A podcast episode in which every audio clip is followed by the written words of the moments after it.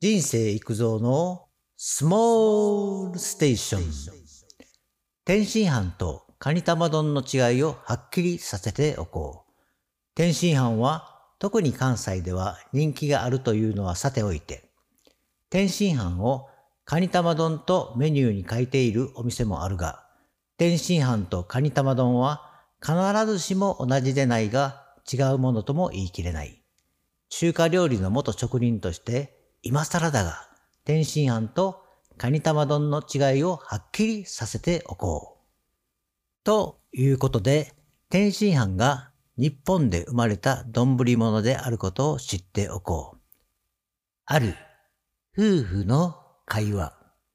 今日のお昼な、ママ友と駅前の中華屋さんで天津飯食べたんやけど、カニと違てカニカマやったわ。あれって詐欺やん。天津飯ってカニ玉やさいカニが入っているもんやろ？ん？それは君の間違いやで。天津飯の具はカニでもカニカマでもエビでもイカでも特に決まりはないで。もしメニューにカニ玉丼って書いてたらそれはカニやけどな。嘘やん。天津飯はカニ玉丼やろ？子供の頃、おとんにホテルの中国料理屋で天津飯頼んだら、カニがたっぷり入ってたで。ふーん、そうやったんや。その中国料理店のメニューを見んと天津飯を注文したんやと思うけど、その中国料理のお店はお客さんの要望に応えただけとちゃうん。だいたい高級中国料理店ではあんまり天津飯のメニューはないで。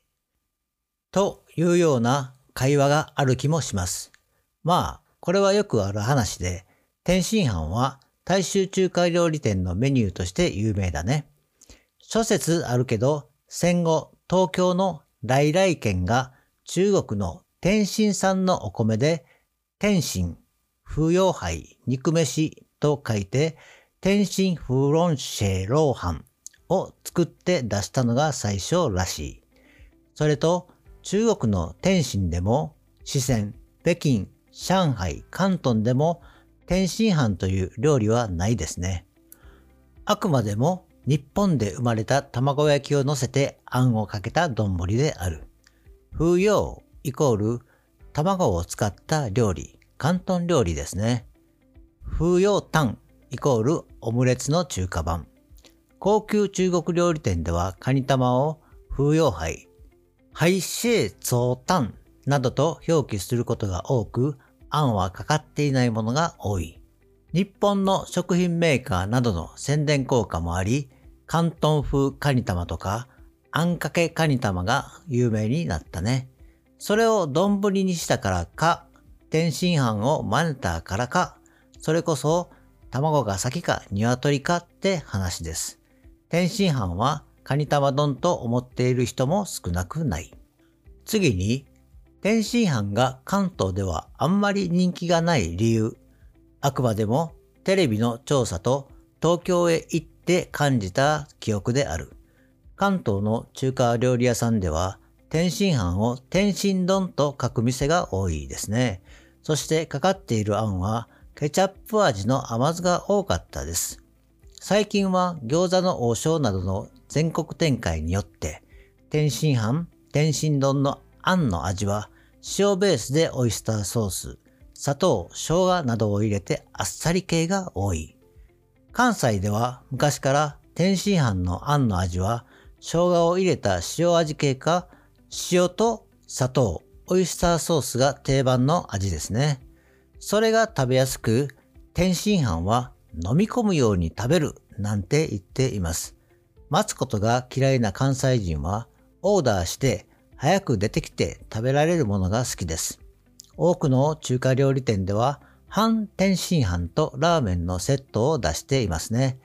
天津飯のタレ、あんは多めに作って湯煎状態でピーク時は対応してます。オーダーが来たら卵に具材を入れて焼いてご飯に乗せるだけ。湯煎してあるタレをかけるだけだから、提供時間は1分かからないですね。おそらく中華料理のメニューの中で一番早く提供できる中華料理である。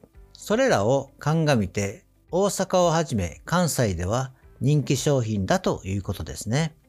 事実私は京都、大阪、四国でも仕事をしていましたが大衆中華料理店では天津飯は一番人気でした。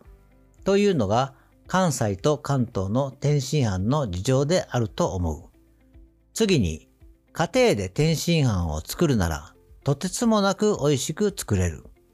あんの味付けが家庭ではどうしても和風になったり、中華スープの素を使ってもいまいちってなりやすい。一番いいのは市販のあんかけカニ玉の素を使うと簡単で美味しくできる。もしくはお好みのレトルトでも粉末でもいいから中華のスープ、クノールとかね、深入れのスープとかありますよね。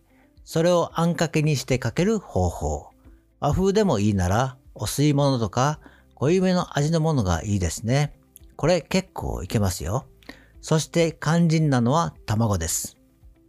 普通に卵にお好みの具材を入れて焼き加減もお好みにすればいいのですが、ふわふわ卵にするなら黄身と白身を分けて白身、卵白をメレンゲにしましょう。メレンゲもしっかり立てた方がいいですね。あとは焼く前に黄身とメレンゲを混ぜて、あんの方に具材を入れましょう。予算にもよりますが、美味しいカニをたっぷり入れればまさにカニ玉丼です。あんまり予算がなければカニカマでもいいと思いますよ。お野菜などをたっぷり入れれば栄養価も抜群です。メレンゲにして卵焼きにするところがポイントです。最後にまとめ。天津飯は今では普通に天津飯で定着しています。今更カニだの、エビだのというよりは、ある意味あまり変わり映えのしない天津飯。もしかしたらいろんな天津飯のメニューを揃えれば、そのお店は流行るかもですね。そんな期待と天津飯の行方を見守りたいと思います。今日はここまで。バイバイ。